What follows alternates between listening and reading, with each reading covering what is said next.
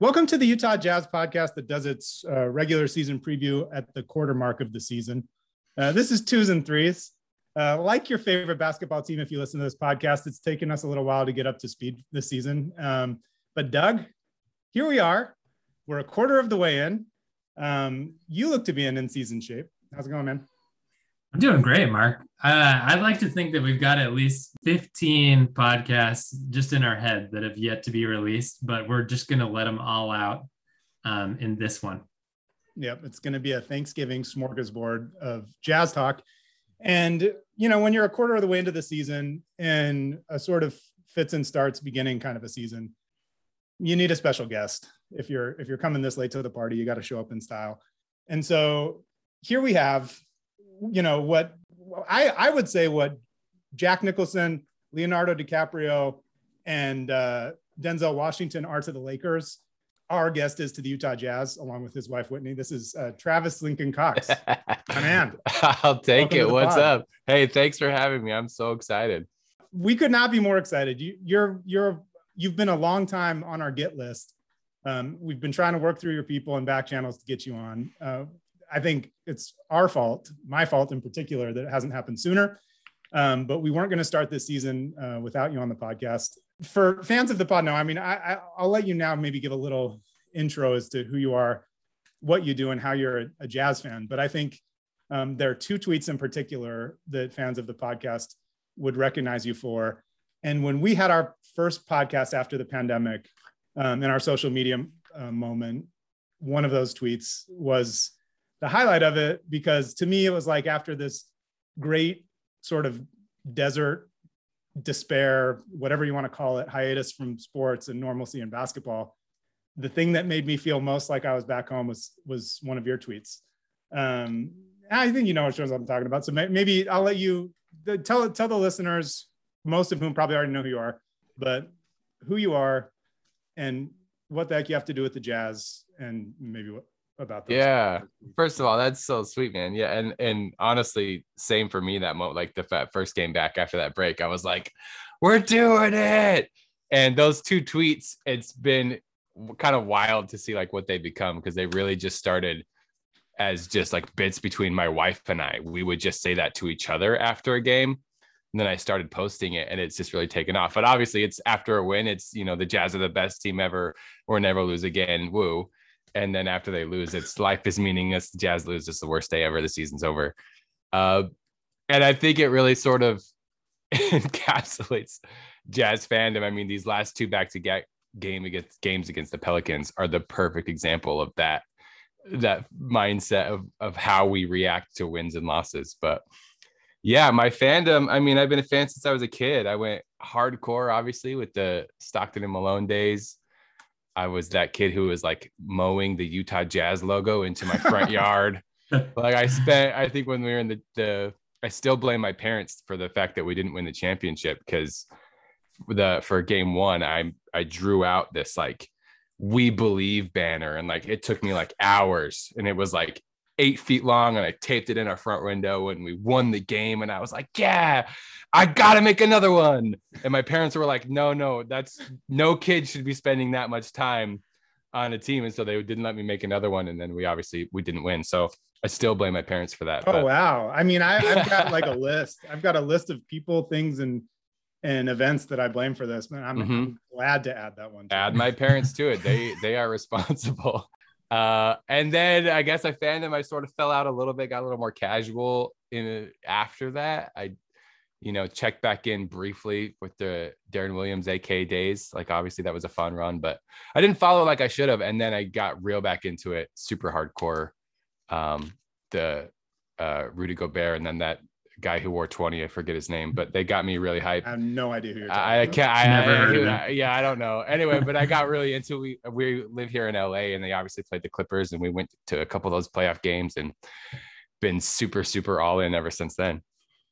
I mean, it's a similar path for me. I think we're we're pretty close in age, and you know, I fall. I, I guess I don't fault myself or anyone for not being super into the Carlos Arroyo, Raul Lopez yeah, years. sure. the second Greg Ostertag era um, of the Jazz. His Uh, second and- Hall of Fame career, you mean? yeah, for me it was it was Deron Williams who brought brought me back in. I've talked about it on this podcast, but after going on a mission and coming back and like I saw him in the Rocky Mountain Review, and then it was a love affair um, all anew, which didn't end great. Um, but was, this is a lot of fun.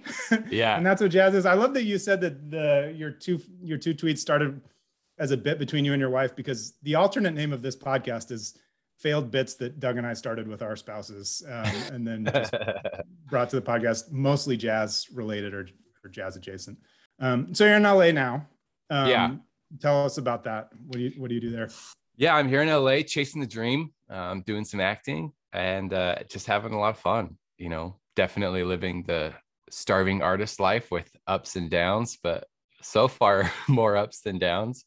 Uh, I'm out here with my wife. Most of you on Twitter also have fo- kind of followed her story. She's at Wit M Cox, and she's also a diehard fan and knows everything about everyone on the team. And we're just having a lot of fun. Also acting recently in Animal Kingdom, which is a show that we watch yeah, in our house. Yeah, she just So did this on cool. Animal Kingdom. Yeah, it's pretty fun. She uh, was in a short film that's currently doing a really big festival run, which is pretty cool. What's it Um, called? It's called Inch Thick Knee Deep. I don't think it's out anywhere for public yet. Once the festival runs over, I'll post about it. But man, it's really freaking good. It turned out awesome. That's cool. Yeah, Was it in Sundance? I feel like I saw that you guys were. it didn't do. Sundance. It most recently was at a festival in Provo called uh, Film Quest. Okay, I know. Yeah, and it Utah did- for a festival. It premiered at the Mann's Chinese Theater a month ago. Month ago for I think it's called Scream, Scream Quest or Scream Fest. That's what it is. Scream Fest. It played at the Chinese Theater here in LA. So Super cool. yeah. Well, what about you? Like, so I know you've got a, an improv podcast, which I've listened to, um, which is super fun. Any anything like from your um, that you would point people to if they were? Oh man, I guess if people wanted to see some stuff, um, you can find just check out my stuff on IMDb. There's a couple things available on Amazon. I was in a feature film called Back to Awesome. It's actually it's the holidays now. It's kind of a, a Thanksgiving and Christmas, very indie, very indie kind of feel good. Uh, lots of language, so if that's a thing, maybe stay away from that. But it, the overall moral is very good. Um, I made a, a Christian film romantic comedy called The Pastor and the Pro where a pastor's neighbor is a prostitute and they have a they have a thing it's super low budget but it was it was pretty fun to shoot um and then yeah there's various short films that you can find online i mean there's a horror film called phone home that's that's doing numbers on youtube and there, i mean i could go i don't want to just like No, very cool. I mean, but I saw on your IMDb page the pastor and the pro. I did not think pro standard for prostitute, although I should have. I mean, it sure did yeah It's Doug's lingo for sure. He's always talking about pros um, in the Yeah. Card. Uh, well, super cool. Um, as I said, um, the most successful jazz fan actor that I'm aware of, um, you and John Cleese, I, I guess. Yeah. Uh, who we recently watched in one of the weirder Christmas movies. I already forget what it was called, but it was kind of fun. oh man we just have been going back watching the monty python flying circus stuff So good. and it's so good, but it's so weird, man. so weird. It's yeah. so weird. He's in this one with Kelsey Grammer, and they're like brothers who have like this fan. Anyways, it, it was it was funky, but it was kind of funny. Got Yeah. Elizabeth Hurley too. Um, neither here nor there. Um, mo- most importantly, we're here to talk about jazz basketball, and uh, I guess I think a big reason. I mean, we wanted you here to preview the season, um, just because you're one of the the fun figures in jazz fandom. But now that it's been the kind of start that it, it's been, I felt even like it was more critical to have you um, with your two sort of polar opposite reaction tweets, but more importantly, your measured sort of assessment of everything um, as it goes. Doug, I mean, we have kind of a format that we're going to use as our big segment too here, but is it cool if I give you a little rundown of what's happened so far? Oh man, I've, I've, I've been waiting for that. Yeah, I mean, we we always want to try to cater to people who only get jazz news from this podcast. And so if that's you, we're sorry you're a little behind. I totally respect that that's I mean, in the political climate that we're in now, if you have a trusted news source, you should stick with it. So we're happy to be that for you. Um, but we're 20 games into the season, um, 13 and seven, third place in the West. Um, I joke about this probably too much, and sometimes I don't even know if I'm joking about it or not. But we're second in net rating, um, and in Jazz fandom, net rating sometimes means more than wins and losses, sometimes less. 538 has us finishing second um, with the second best record in the league, and we're two wins off of last year's pace, which by many accounts was the greatest regular season in the history of the franchise. So we should just blow it up, right, Doug? is I I think our like our pseudo 1.5 segment was just to talk about like trade possibilities that we really want for Donovan and Rudy. Wasn't that it? yeah. Uh, Lincoln Riley just got hired by USC football, but he could have been a good Quinn Snyder replacement. I'm, I'm just trying to think like. I, I, mean, I think Ryan Smith is going to sell the team. Is that right? I think he's moving, moving it. Yeah, he's moving it to Seattle. Uh huh. Yeah. I don't know. What is your temperature check right now, Douglas? Because I say that in in jest somewhat, but nonetheless, it has been a pretty cupcake soft schedule so far, um, and there have been some pretty disheartening losses. I don't know. Are you worried? Just give me your high level worry thing, and then we'll get more into it in the in the second segment. Yeah, yeah. So I mean, I mean, we're going to be talking about our wishes for the season and kind of where they're at so far. But I guess in the podcast that never happened, where we were going to talk about media day, um, I think, I mean, after media day, it was really like, hey, we're gonna, we've got a deep roster. Quinn's gonna play around with different lineups. Some guys are gonna get more rest, and they're really putting the eggs into the playoffs basket rather than just being an all regular season type team. So if that's a temperature check for me, I'd say I'm, I'm lukewarm. Um, not really sure even what that means, but we're figuring it out. I have a I have a really good friend who's um, a Pelicans fan, and so texting back and forth over the weekend, and and after the Jazz lost game one, I said Jazz by thirty the next game, and it, we were up by thirty at one point, win by I think was it twenty two, um, and you know this is kind of how it started. There's some games that have been a little bit ugly and some that look amazing, and I think they're just kind of figuring it out. Do you really have a Pelicans uh, fan friend, or was that just kind of a cool way to say? No, legit. His name's oh, Adam Clausen. He is my graduate. Went to graduate school with me. Lives lives in LA now. Yeah. What about you, Travis? Like, how, how are you feeling about this right now? Because I like, I guess like you see me a lot. I'm I'm trying to. I guess I'm I'm a a romantic um, an optimist. I don't know. I'm trying to see the the glass half empty or at least be measured in my despair. Um, but I wouldn't faulted many people for being pretty discouraged after that Pelicans loss right after Thanksgiving. Yeah, I mean, there's been there's definitely been a handful of games, a handful of moments where the if that's what you focus on, you might start to panic. Like there's definitely been signs of things that are not great. But I mean, you your intro to this segment of like we're third in the West, we're second in differential, like we're still really good. Like, am I, I'm I'm genuinely not worried at all. And to be fair, I'm the ultimate homer. I mean, you and I are cut from the same fan cloth. like, we definitely rose-colored glasses. Like, yeah. we're all in. But I mean, there after that first Pelicans loss, there were a lot of people kind of calling out the more optimistic Jazz fans saying, like, if you aren't worried about this team, then you're letting your emotions, whatever, you need to be more realistic. And I actually think it's the other way around right now. I think the optimistic fans are the realistic ones. Like there are there's so much evidence that this team is still very good and is going to continue to be good. But I think the people who are saying blow it up we got to we got to make a trade. This team isn't it. I think they're the ones who are letting their emotions get in the way. I think if you really look at it objectively the jazz are in a really good place right now. Yeah dude. Yeah. if my if, like my perhaps my life philosophy is pessimism does not equal realism.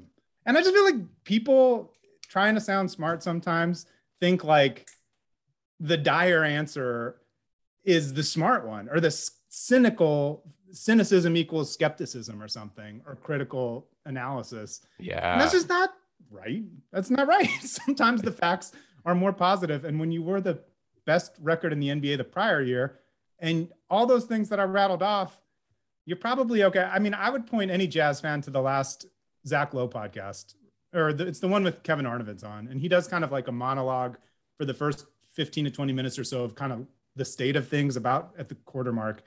And it's just nice to hear someone who's not so emotionally invested in the Jazz talk about the Jazz. And I think Zach's probably the best national basketball writer or whatever that we have right now. And he's he's historically been a little bit of a Jazz skeptic, but I think giving them credit. And you hear him talk about it, and he's like, they're really good. Like they're in a really good spot. like the things yeah. that they have trouble with, they know how to solve. And it, just like you know, I mean, at the end of the day, whatever. We'll talk about it a little bit more as as as we go into this next next segment. But um, I think the team has earned somewhat of the benefit of the doubt, and also their performance so far has been good. it's been right. it's been good. I mean, there's just been a lot of folks who are like think there's like a prize. Maybe I'm thinking of too many people too specifically who I otherwise like, but it's like they think they win an award for the calling the game over first with the Jazz, which I just like don't know how in the last two years you ever call a game over with the Jazz. I mean, there's a reason their net rating's always so good because they never get blown out. Like they're lo- losing by a lot and then they come back in. And even Andy Larsen, who's like a smart writer for the Tribune and I, I really respect a lot, calls these like fake comebacks sometimes. And to me, I think that's kind of a silly name because if you were within a shot or two in the last minute, there's nothing fake about that. You win those games sometimes just right. like the Jazz have lost some of those games. Even if you only get like one out of every six of those or whatever, yeah. that's still OW that at the end of the season is going to count for something. Like, yeah, yeah, why are you why are you kind of like dunking on like effort, even if it's too little, too late? Like at least it's something.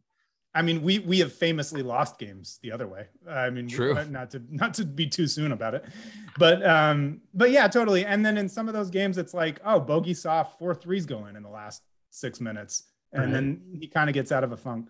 So I don't know. That's I mean that's kind of where I'm at, but there are definitely things to be concerned about. So let's let's roll in um, to the next segment. We might we might lead um, a trip to Dr. Doug MD to talk me off the ledge on a couple of things in it.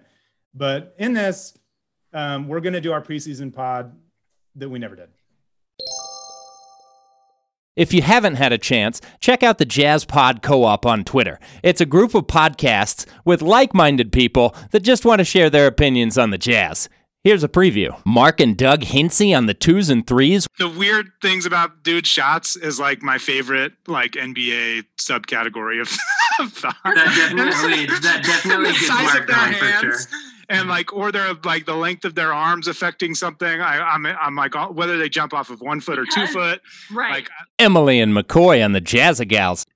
If anything, that video also reminded me like how just a few inches difference it was be- between us being on one side versus the other. You know, like well, we all know a few inches can make a difference. Who Logan and Jared on hitting the high notes? I, I don't even care if they're hurt. I mean, or they're, we're not going to dance on any injuries, but yes. Oh, I, I, I buy same, I buy I, I, can't, I can't make any promises. I don't even care if it's a fluke or we cheat. I don't even care. I'll take yeah. If you're not cheating, you're not trying, right? Um, yeah. That's what they say. And Brian and McCade on home court press. With Bojan, Memphis is really struggling to shoot. So giving the Bojan to the Grizzlies and then having the Grizzlies forward our first round pick onto another team. If you can get Bojan a first round pick and then get Memphis to throw in a first round pick in DA and take Bojan, a lot of possibilities open for a guy like John Collins. Yay! So, segment two, um, oh. Travis, I think we we messaged each other like three months ago to be like, hey, let's do a preseason pod and let's do our like our handful or our three top wish list items for this season and talk about them and we didn't do it, and now we're a quarter of the way through the season, and I want to do it anyway. Um, like and it. maybe we can just say what they are, and if we and how we feel about them or how they've changed. That sound great. cool? Yeah, sounds great. Can you kick us off with one? You want me to start? Yeah. Okay. So, time traveling back to the pre- preseason, what I would have wanted to see from this team after last year. First, I would have wanted more involvement from Rudy on the offense and more involvement from everybody else on the defense. Um, secondly, I wanted I wanted to see Quinn and this team experiment with other sets and other plays and other things because last season we were the best. We were the best at what we did. Nobody did it better. But we saw in the playoffs we weren't super flexible when we had to try new things. And then the last thing I think is a little more complicated and nuanced, and it, it's been a, a issue of mine for a long time as a fan. There's something about the Utah Jazz, and I don't know if it's Utah or what, but no matter how good we are, teams are not afraid to play us. And I don't know what the solve is for that, but that would be a wish list item for me. Is I I want the Utah Jazz to be a team a team that people go, oh shit, we have to play the Jazz. But right now, man, everybody thinks they can beat us, no matter how good we are. Nobody comes in afraid to play the Jazz. Hmm. So those are my three things. Oh, I love that one. I like that. Yeah. All right. I was hoping for this that there would be overlap. And I was expecting it because if not, this podcast would last forever with how much I talk. And our first two are exactly the same. Oh, So, nice. Yeah, uh, great.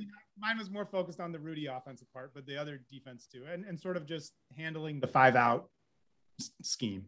So, Mm-hmm. second one was lockstep. Um, Doug, what about you? I'm, I had a different third one, but it sort of ties in with your last one. Um, Right. What do you- Um, I would say I guess mine are pretty similar, maybe worded worded differently, but I wanted to see. I feel like uh, we've seen awesome like improvements in chemistry with Rudy and Mike, and obviously like Rudy and Joe are amazing. And I've like there's been here and there of like some great Rudy Donovan moments, but I just wanted to see like them just crush the pick and roll together. So I mean like getting Rudy more involved, like you both said, but specifically like seeing Donovan and Rudy having great chemistry on offense.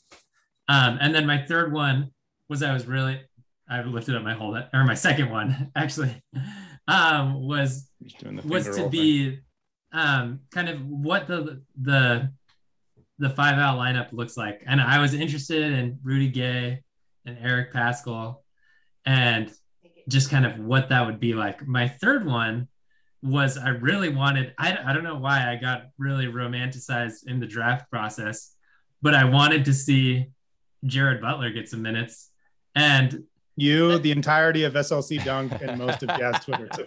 Right. And I just wanted to see, I I don't know. I was just really excited about some Jared Butler time.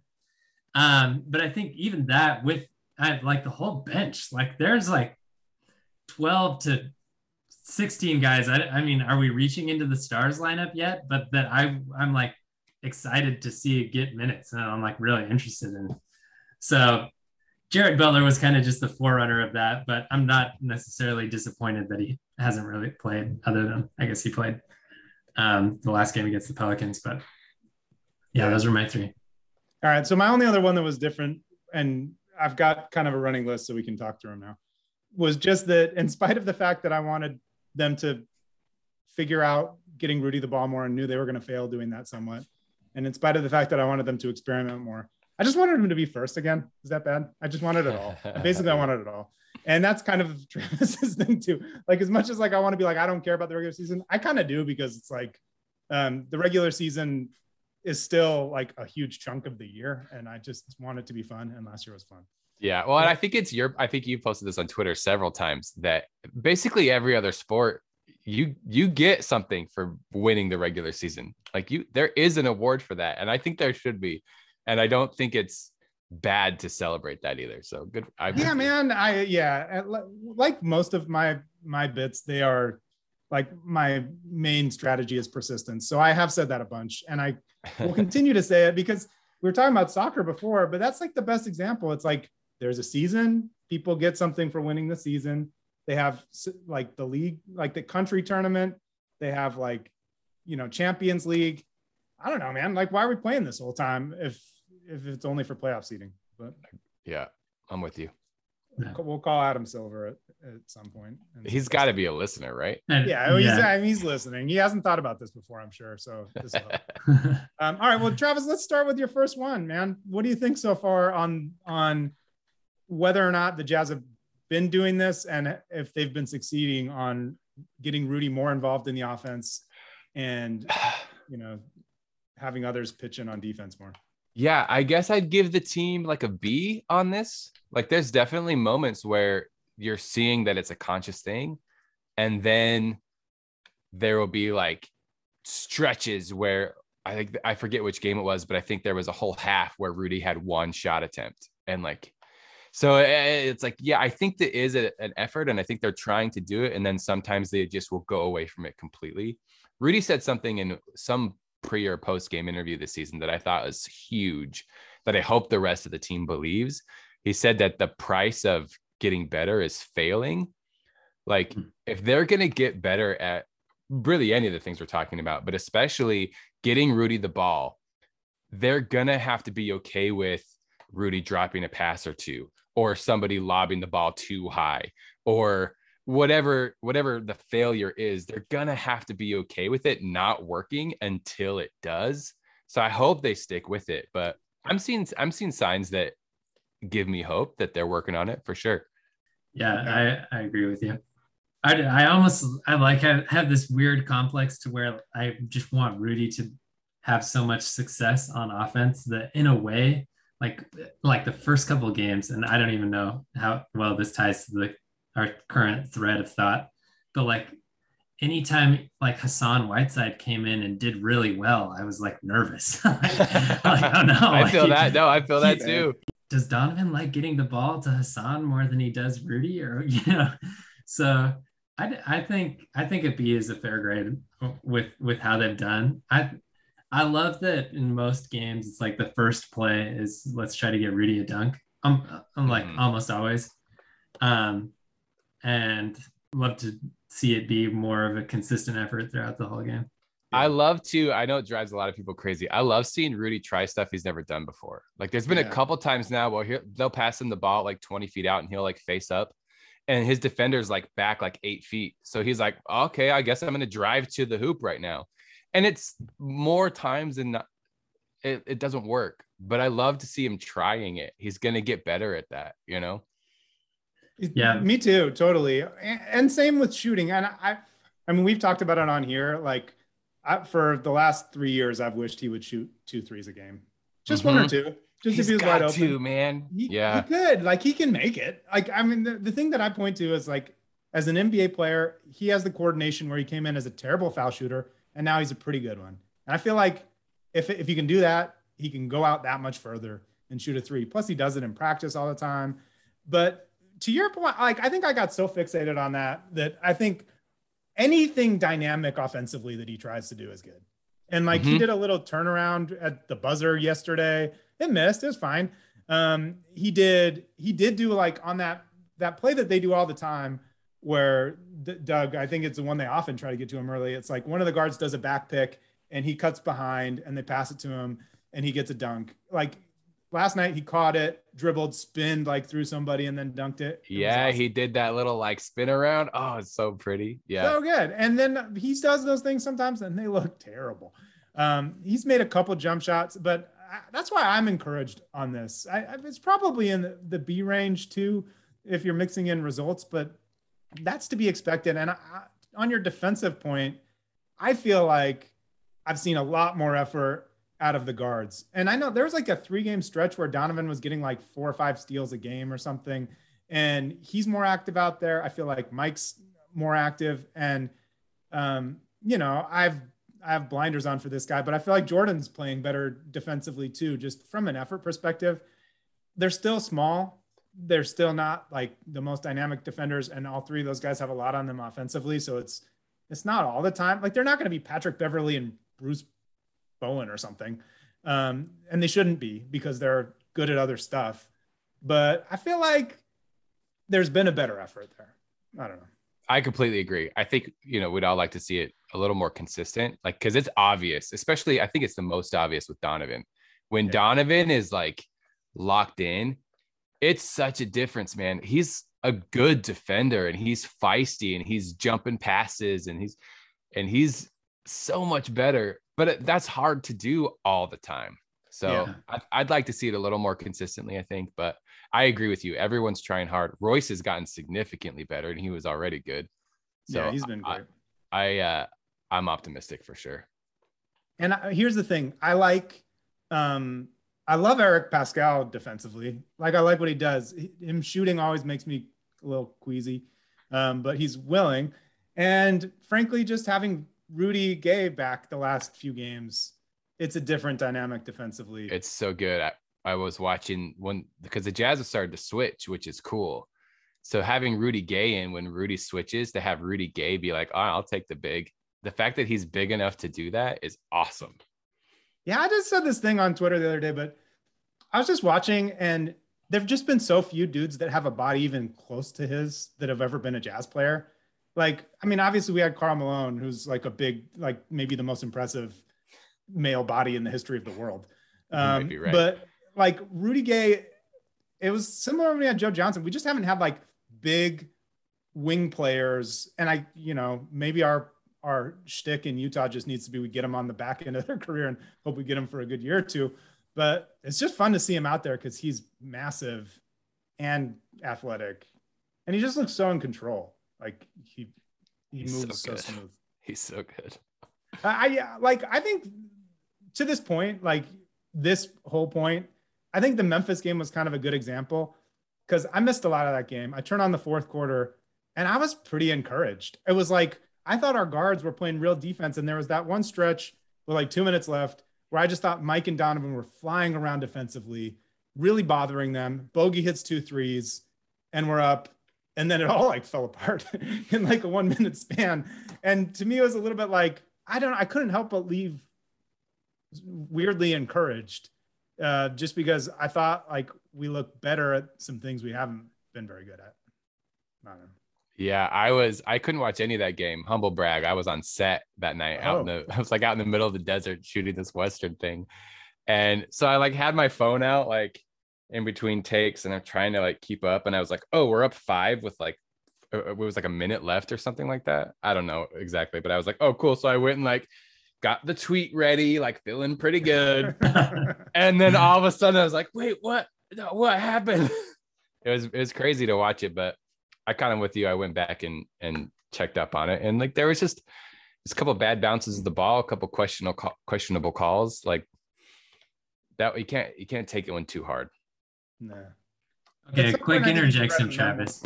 Okay. Uh, with with your with the tweet, like, what's the cadence? So it sounds like maybe sometimes do you get it ready before? Oh. So I try not to, like especially if I'm watching the game live and I have the time, I try yeah. to like I don't want to jinx anything. I'm very right. like I don't want to jinx it. I don't.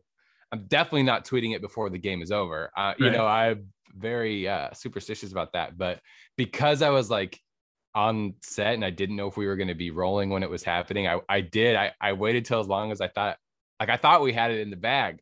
Yeah. And so I did. I, I got it all queued up. That's, that's so awesome. it's probably my fault we lost. I probably jinxed it. I, yeah, I want like a memoir at some point of the different times where you've had it locked and loaded and it's gone the other way or something. Just like a cool. okay. um, so how do you? So I, I do think your first one actually does bleed into your second one, which were my first and second two on the experimentation thing.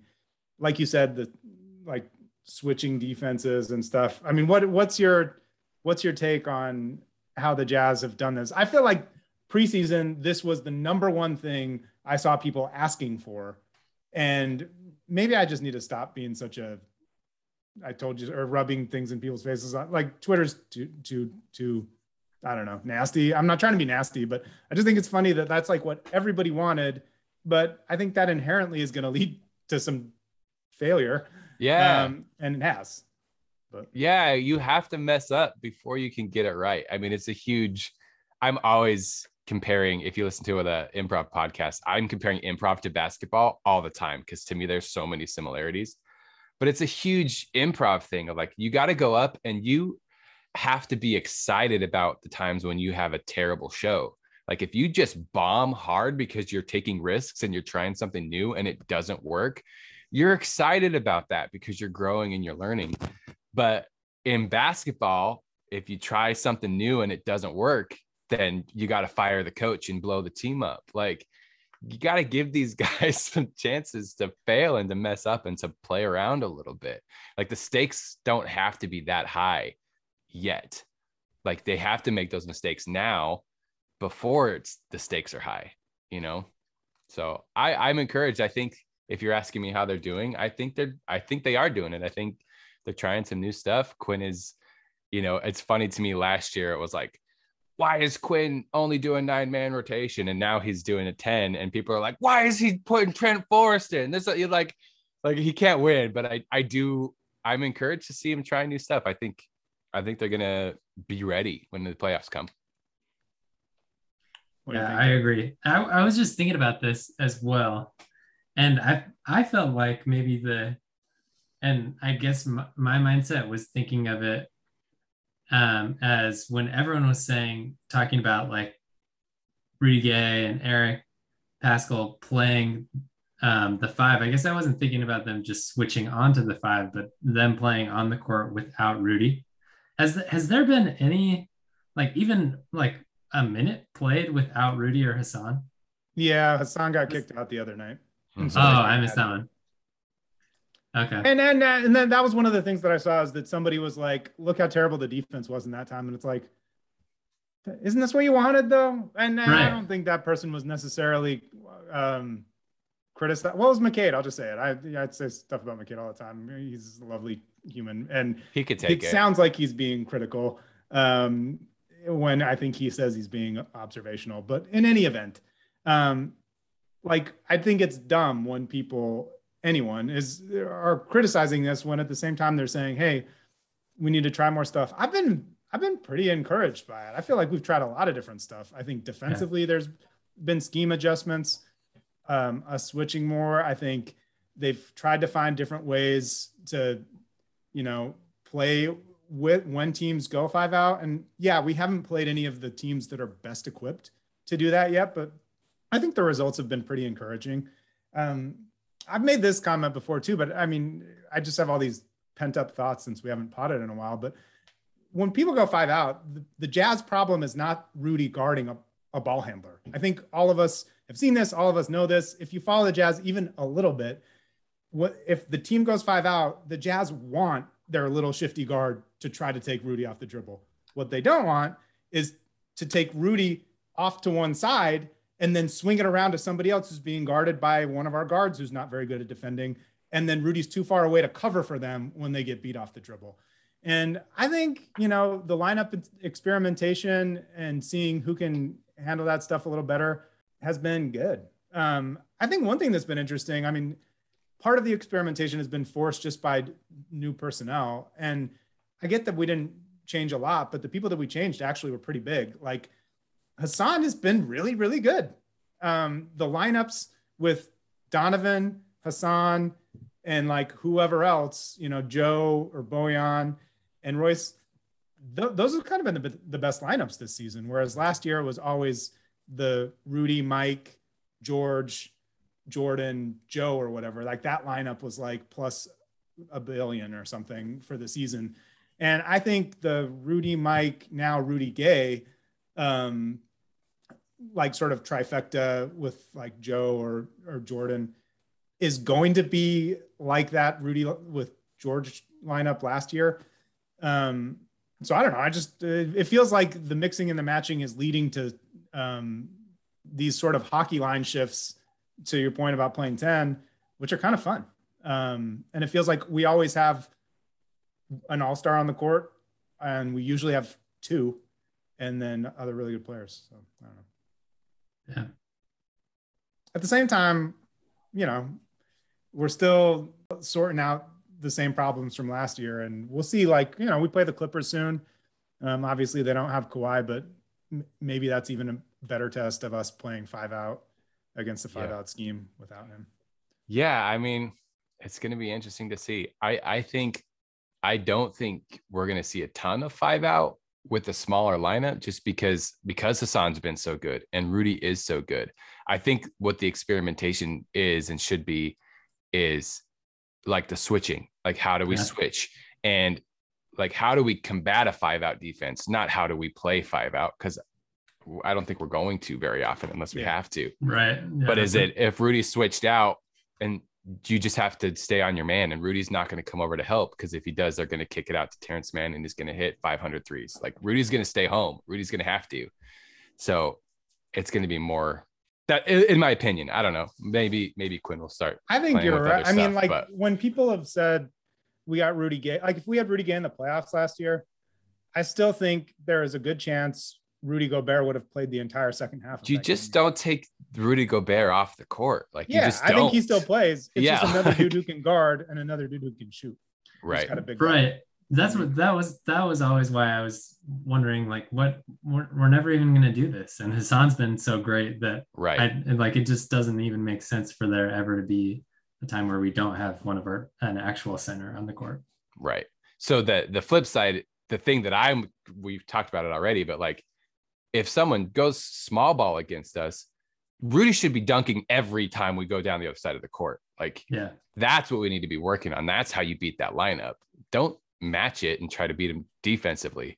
Like make them pay. Like we have this seven foot three center who dunks like crazy. Like we got to learn how to get him the ball when Rajon Rondo's guarding him. You know, like we got to make him pay. Yep. Yeah. And Hassan's pretty good at that too. And Same, he, exactly. as much as obviously this is a podcast that's very in in Derrick Favors corner on just about everything. He's just bigger. Hassan's just Mhm. bigger. Yeah. And having two dudes that are that big is an advantage. Yeah. But does it inspire fear, Travis? I think I'm with you that it doesn't seem to. Right. I think everybody comes into Utah thinking I'm going to punk the Jazz.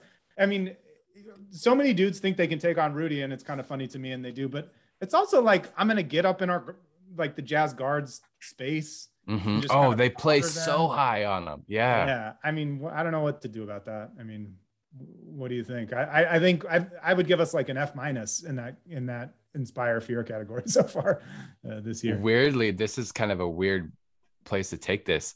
I think that's part of the motivation behind Ryan Smith and the rebrand. Oh Like, I- man, you're you're jumping into my social media. Am I? Go. Sorry. Go. No, like I it. like it. Yeah. I like it. Keep rolling. Yeah. Uh, uh, but I think I don't know, like the bright Mardi Gras colors and the whole like vibe around the Jazz, and then of course Utah has its own problems.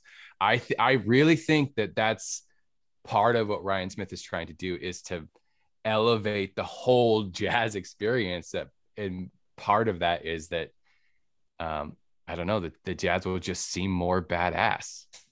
I think our badassness rating has just not been what it's been. I mean, Doug and I have talked about this in the past too. It's like we've had some guys in the past few years, like Jae Mhm. Crowder Yep. is one of them. And we've talked at length about like who's our Jae Crowder now that Jae Crowder's gone.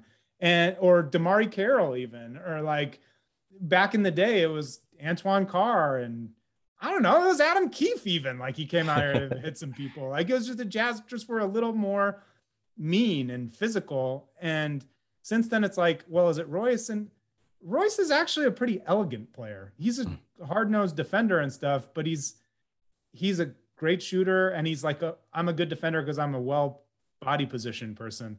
Mhm. I mean, I think it has to be on our roster. It has to come from a dude like Eric Paschall. But you know, maybe it also, and I think uh, maybe uh, I'm curious for your thoughts, Travis. I don't know if I'm the only person in the world in jazz fandom who's happy every time Trent Forrest comes in. But to me, I just watch him move, and I just think that dude is an athlete, and he could defensively be it. But yeah, I don't know. I mean, I feel like maybe it has to come from your star players or something. Um, the the biggest criticism I'd give to Rudy Gobert, and I'm such a Rudy homer, and I know you are too, and we should get to some of your personal connection with him. But like the last two rounds, elimination games of the playoffs, I felt like I was screaming at my TV for Rudy to realize the moment that he was in. And it took Mhm. till like the second half for it to happen. And maybe he was hurt last year, but um, so I don't know. Yeah, I feel like this should have been a season where the Jazz came back, soft beginning of the schedule, hammered everybody last year, and even if they're experimenting stuff, just came out with the attitude of we're better, so we're going to impose our will. And instead, I think they've come out with we're better, so we're just going to kind of ho hum through the motions, and then we'll make a bunch of shots and beat you, but they haven't. Yeah. Well put.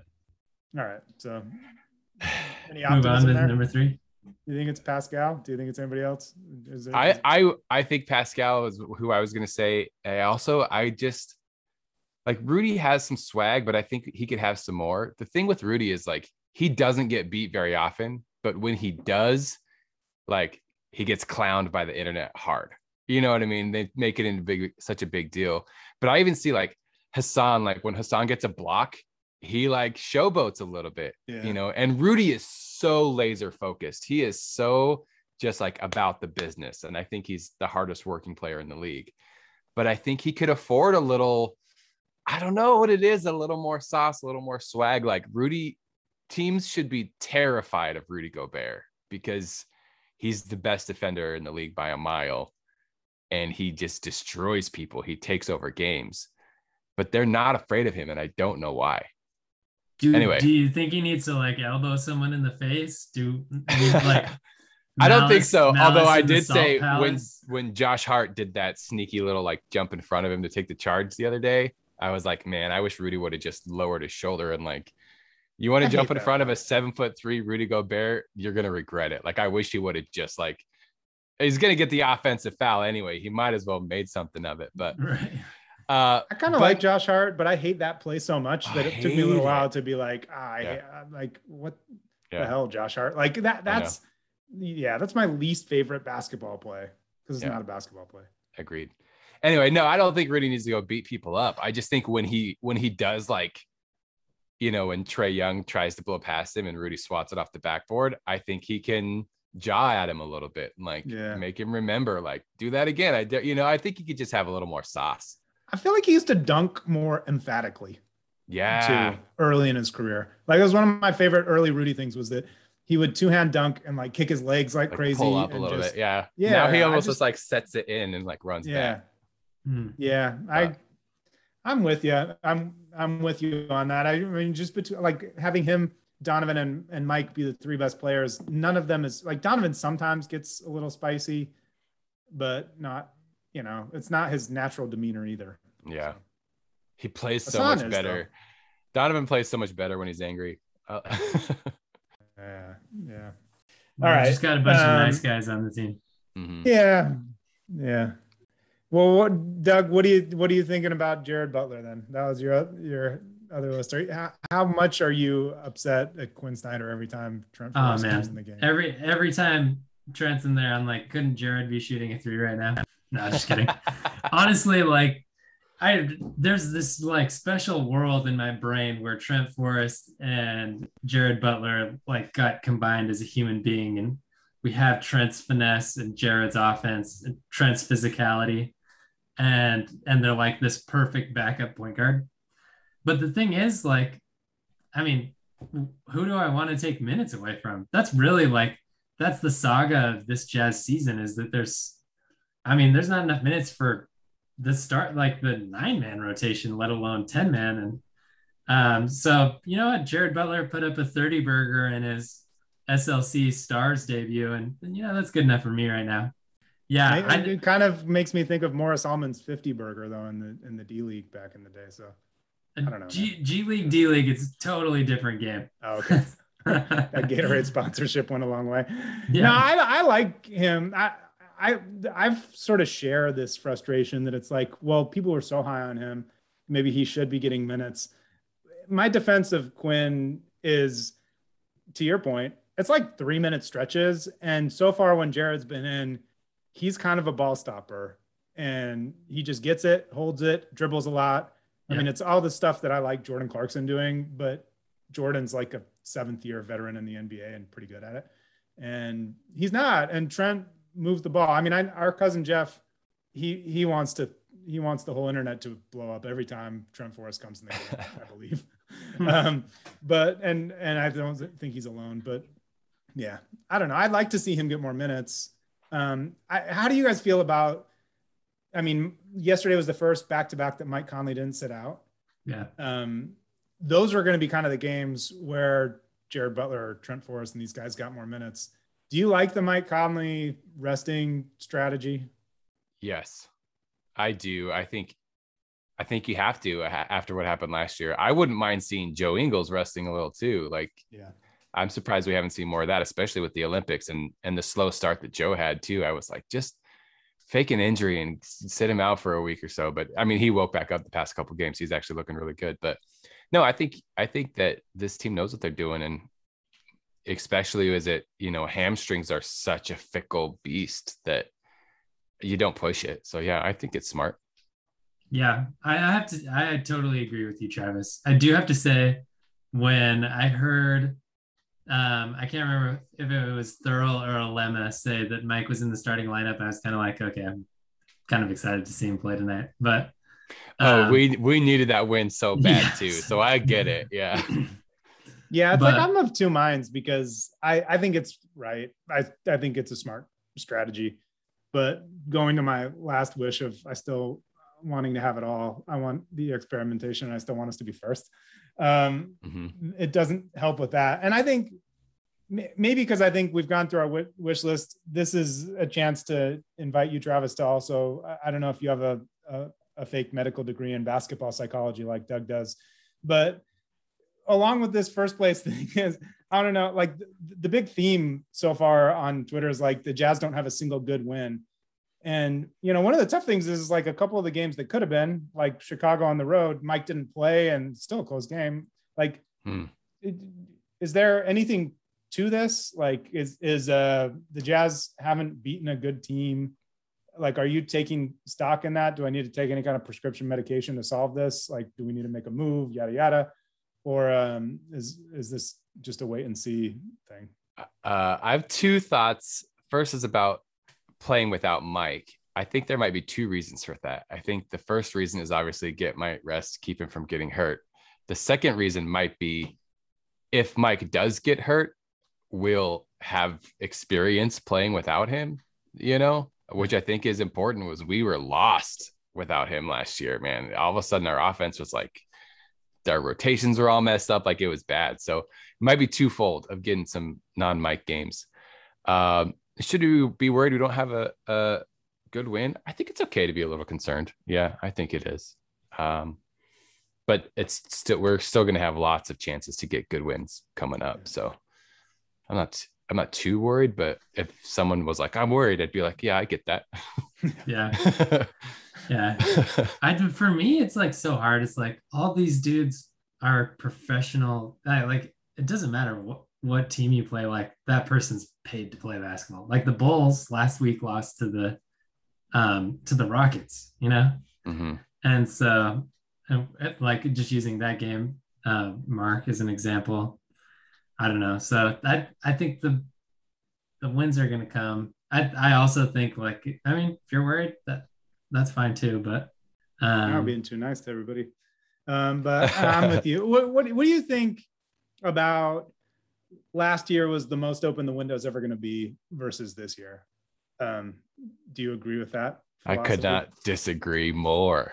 I, you know, I think, I think we are we're peaking at just the right time, and compared to the rest of the league, like, you know, I mean, this is something David Locke says all the time that like any given year, there's like five teams that have a 15% chance or whatever. I actually, I think he's right. You know, yeah. so I, I, I also because of that strongly disagree with people that like we're not good enough. We have to make moves. We have to trade. We have to get better. And I'm like, I don't, I don't think that's how it works right now. Like yeah. we have a legitimate chance. You can't ask for more than that. Like nobody is going to be an overwhelming favorite this year. Nobody is. Not the Nets are struggling. The Lakers are trash. You know, Phoenix has holes. I mean, they look really good right now. But yeah. But the the point is like everybody's beatable, and like there's a yeah. handful of teams that have a chance. We're a team that has a chance, and like that's more than good enough for me as a fan. I'm pumped. Who scared you most last year? I think last year for me, I would have going into the season, even going into the playoffs, I would have said the three teams that scared me the most were the Nets if we made it that far, mm-hmm. the Lakers, and the Clippers. Probably. Yeah, I'm, I might have thrown Denver in there because Jokic terrifies me, but yeah, yeah other, otherwise, true. yeah. Especially pre, even with Jamal Hurd, they would have scared me. Mm-hmm. I my argument is that I don't think anybody this year scares me as much as I kind of was scared of those teams because the Lakers like way far off. The Nets seem like a more beatable team, and in the West, the Clippers have injuries, the Nuggets yeah. have injuries. And Phoenix is really good, but we actually that's a good matchup for us. Like I feel like I yeah. I want Phoenix, even though they're killing everybody. I'm like, that's a team that we know how to beat. What Golden State's a lot better, but I also feel the same about them. I think yeah, I, was, I think we match up with this Golden State team. Yeah. I was just gonna ask you what the pulse on on Dub Nation was in the Bay there, Mark. I mean, everybody thinks they're everybody's way on board right now. Oh, and yeah. Rightly they don't so. even I have Clay yet. Yeah. Yeah. They had a soft schedule to start, but then now they're like, you know, they're beating really good teams. They beat Brooklyn and Brooklyn and stuff. I mean, they're definitely playing really well. Um, so like, yeah, to Travis's point, it's just like they're right there in a handful of teams that all have a chance. I do think like uh, an NBA historical thing is that these things often, unless you do an offseason move that gets you LeBron James or somebody like that, Kevin Durant, these things often build up. And mm-hmm. your best player is normally like seven years in into the league or somewhere in that range when it happens. Donovan's still getting older, getting more experienced. His ceiling like dictates our ceiling more than anything, in my opinion. And yeah, just like the Nets, like I mean, David Locke has talked about that a lot, but I think a lot of us have thought about it. It's like their thing was like they're right in the mix, right in the mix, had a setback, made some changes, you know, and then it, it kind of broke right. I think we're right where we should be. And I mean, uh, go back to the beginning of last year. Nobody thought this is our year. Yeah. Like nobody thought like there were people who were predicting we weren't even going to make the playoffs. Like at the best, I think even the most optimistic Jazz fans are like maybe we'll get a home court advantage. Like maybe we'll get fourth, third or fourth. Like no one thought we were going to win the West by a mile. No one thought we were going to be the favorite. Like we're ahead of schedule, in my opinion. Yeah. Like like we're we're in a good place. And things broke right for a while last year, and then they didn't. Right. when yeah. we had some injuries, we you know what's crazy is being two games off of last year's pace is that I get that we've had kind of an easy schedule so far, but our record wasn't that great like the last month of the season last year when Mike and um and Donovan were hurt. Like we we were gonna win we are on like a 65 win pace or something there for a while. Mm, so, that's true. Yeah. I don't know. Yeah. I don't know. All in all, uh, it sounds like my doctor's note says, let's wait and see if my prostate gets bigger or something. yeah. Uh, but a colonoscopy would never hurt, Mark. That's all right. coming from a man who knows. Um, so, all right. Any other thoughts kind of on where we stand uh, this season? Oh, I I only I look I scribbled down some notes. The only other thing I have is that I think mentally this is going to be a super tough season for this team. I think that you know we're going to have a lot of what we've had so far. We're going to have a lot of losses that where we just like want to pull our hair out and we're going to have lapses cuz it's listen, nobody shows up to work a 100% every day. Nobody does. Not even professional basketball players. So I think this season, I I am expecting a little more up and down throughout this season. We might go on some good win streaks, we might go on some bad losing streaks. Um, all I care about is if they, you know, experiment and learn and grow and are ready. And I think they will be, but I think mentally it's going to be hard for these guys to show up all season long. That's a perfect segue to my social media thing. So maybe we go to that and we'll lay you off because I'm, as always, I'm keeping you longer than I intended. So here's my like, we, you know, it's been a while since we've had an episode, but we typically like to choose something that made us laugh, smile, or mad um, from the world of jazz social media. And you're kind of I like I try to have human empathy for these guys. Not that sounded kind of a like a douchebaggy way to say that, but I like to think about the human aspect of this. And I think it's like, hey, early in the season, you're playing the Pacers, you're playing the Magic on the second night of a back to back. You're probably like, you know, I don't know, you're probably not at your best. Maybe you went to Harry Potter World the night before and you you had a couple like while riding the rides. I don't know, but um, there's just been so much fan indignance and self righteousness about like this kind of effort is pathetic. Of my least favorite word this kind of you know like a championship team would never and all this stuff and one of my favorite tweets i said something i said kind of thinking i'm going to start muting anyone who describes a professional athlete's effort as pathetic when i know they put in when i know the person tweeting put in two hour lunches and mail and work days all the time And uh, Michael, who is on the SLC Dunk editorial staff at Milo, retweeted and said, I put in a professional NBA effort every time I step into the office. Just so happens that that professional is Fazinko. This is like you said, there's all this stuff. It's like, I don't know. I mean, th- I feel like this is a recurring theme. And um, I would like us to just beat all the bad teams by a million points. And historically, in Quinn's tenure, the Jazz actually do that. But I think a little bit of a, a symptom of being really good the year before is that it's going to be harder to get up against the dregs of the NBA. Yeah. I mean, Trae Young said that out loud, which you're never After supposed one year to of do. success. You're never But supposed yeah. to say it out loud. But I, you know, I think there are probably a lot of players who, whether they want to agree with him or not, find that to, there's probably some truth in what he said. You know, Yeah. I mean, I don't know if my employer hopefully is not listening to this, but like if I just finished like a big M and A deal and we were up late hour after hour, and then I have to show up on a Wednesday and it's like somebody's calling me about like some dumb contract or vendor thing that's like not, I'm just like, you know, probably not going to give that my best A plus effort that I was getting two days ago. I don't, I don't know. right, right. Yeah. Um, mine, believe it or not, um, my social media moment came from LinkedIn because that's that's where my um Whoa. where my scary moments of life trying to get a job. Um, What is what is LinkedIn? What's LinkedIn? not not worth anyone's time. That's what it is. um, but it was a it was it was a link to an article wrote by the Deseret News um, interviewing Ryan Smith on his pitch for Utah. And I don't know. I mean, we talked about it earlier here, just um, like negative stereotypes, but just the um, the way that his approach to the Jazz and and and to Utah, he calls Utah as a as a startup and like a unicorn startup that has so much potential to to be great and to and like the Jazz are front and center in that.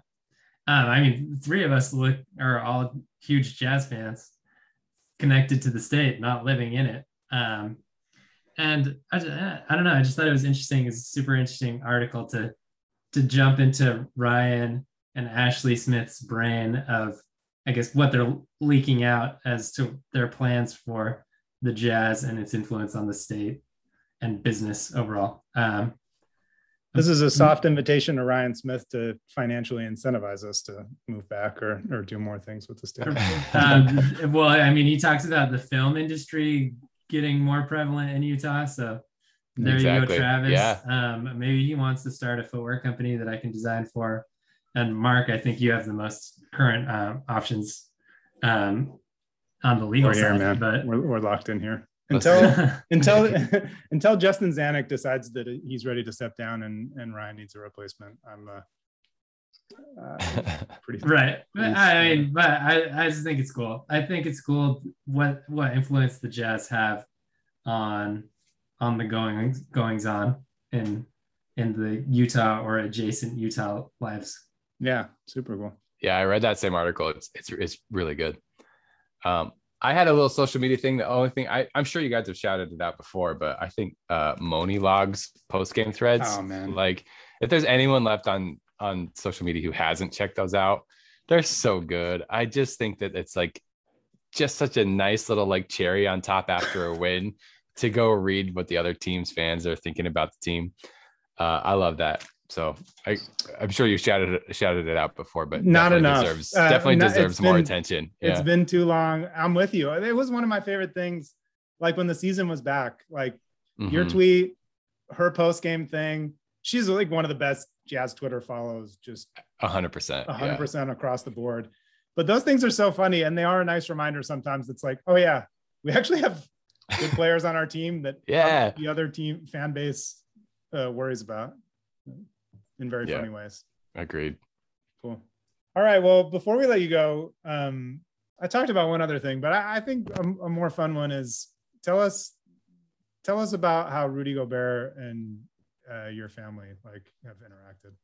Yeah. Uh, it started, I guess, Rudy Gobert's Whitney's favorite player has been since we started, you know, getting back into it. When we went to the Clippers game, she wrote a sign that said, like, don't tell my husband I'm in love with Rudy Gobert. I wrote a sign that said, don't tell my wife I'm in love with I keep forgetting his name, the guy who wore number 20.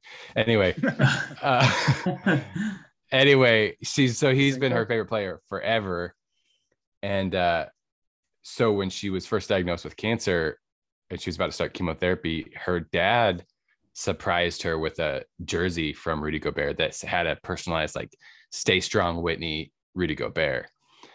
And a little detail that makes it even more special is the guy who facilitated that was uh, uh, Doug Hinsty, who recently passed away from cancer. He was he's in Whitney's he was in Whitney's dad's ward, so he was his connection to Rudy. Anyway, he made that all happen, which is uh, pretty cool. But Whitney decided she was gonna.